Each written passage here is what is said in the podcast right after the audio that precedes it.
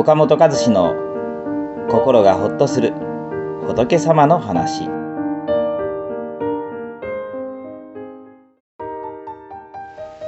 人間関係の悩みの解消法トラブルの原因は言葉遣い。私たちが毎日悩み苦しむことの多くは人間関係上の悩みが中心です。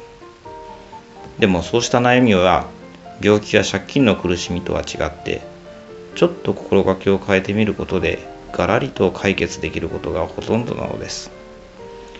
なぜなら人間関係のトラブルのきっかけになっているのはほとんどが言葉遣いなのでそこに気をつければその瞬間からより良い人間関係を築けるからです。お釈迦様は無罪の姿勢の中で権次世と神世を教えられています。権次世とは心からの優しい言葉をかけるという意味でもっと簡単に言うと褒めるということですね。神世とは心からの感謝の言葉を伝えるという意味です。簡単に言えばありがとうということですね。素晴らしいですね。大変でしたね。本当に嬉しいです。感謝でいっぱいです。苦しい時に優しい言葉をかけてもらったり自分の苦労や努力をねぎらってもらい感謝の言葉を言われたりする。それだけで人はやってよかったな頑張ってよかったなと思って嬉しい気持ちになるものです。小遣いをもらったり何かを買ってもらったりするのも嬉しいですが言葉のプレゼントはそれ以上に心にずっと残りますね。嬉しい一言は何年経っても忘れず自分を励まし続けてくれるからです。嬉しい一言を相手に届けることができれば一生相手から好意を持たれることだってあるのです。相手を褒めるときに知っておくと良いことがあります。それは人間は結果よりもそれまでの努力や苦労を褒めてもらった方が何倍も嬉しいということです。手料理を振る舞われた時には作ってくださった方の工夫や苦労がどこにあるかを探すように心がけると良いでしょう。例えば魚の煮付けが骨まで柔らかいならかなりの時間煮込まれたかもしれません。圧力鍋を使われたのかもしれない。魚の臭みがないならいろいろな薬味を入れたはずです。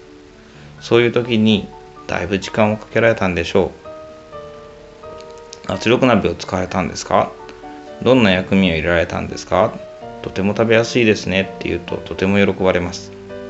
ただ美味しいですね。というだけでは作ってくださった方の苦労にはとても見合わないと思うので相手の苦労や気配りを少しでも探すことが大事です。レストランでごちそうになった時なら数あるレストランの中でもその店を選ばれた理由があるはずです。素敵なお店ですね。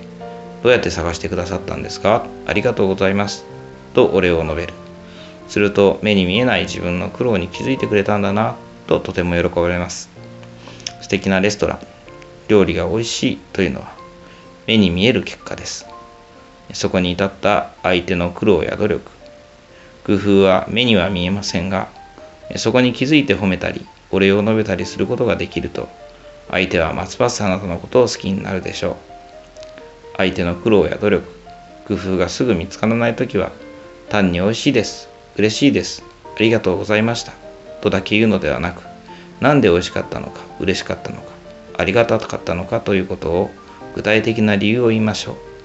それを聞いた相手はちゃんと分かってくれたんだなと感心してあなたに好意を持ってくれます。この番組は一般社団法人全国仏教カウンセリング協会が提供しております。当協会については動画コメント欄に URL を掲載しております。そちらをぜひご覧ください。